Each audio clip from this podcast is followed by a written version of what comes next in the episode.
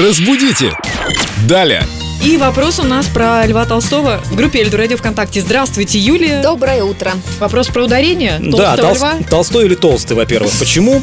А, Пишет Юлия. Ну, на самом деле, она на него ссылается, конечно. В одном из своих романов Лев Николаевич пишет э, «под вуалем». То есть мужской род. А современные словари говорят, что слово это женского рода. Как же все-таки правильно? Интересно. Да, правильно, конечно, под вуалью. Что заставляло Толстого писать под вуалем, я не знаю. Под может быть, мухой был. Может, под вуалем каким-нибудь? Может быть, старая Под норма, вуалем.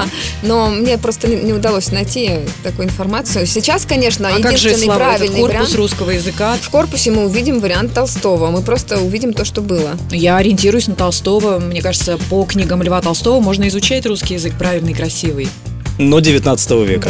Да. Ну вот мне, например, наш звукорежиссер говорит, Лена, если у тебя словарный запас приближается к словарному запасу Элочки-людоедки, читай Толстого. И я Ну, читаю. это следующий этап, что ли? Нет, нет, нет, ни в коем случае, но есть другая крайность русского языка. Он э, велик и могуч, но и настолько прост, что только в нем, в никаком другом языке мира э, можно составить предложение из трех букв, например. Денис. Я серьезно. Э, а я? А, кстати. А. Опять Элочка. Все, я читать Ну Толстого. ладно, Элочка, вы читайте, я пошла. Под вуалью, конечно, ответим моей прекрасной тезке Юлии Петровой под вуалью, правильно. Разбудите! Далее!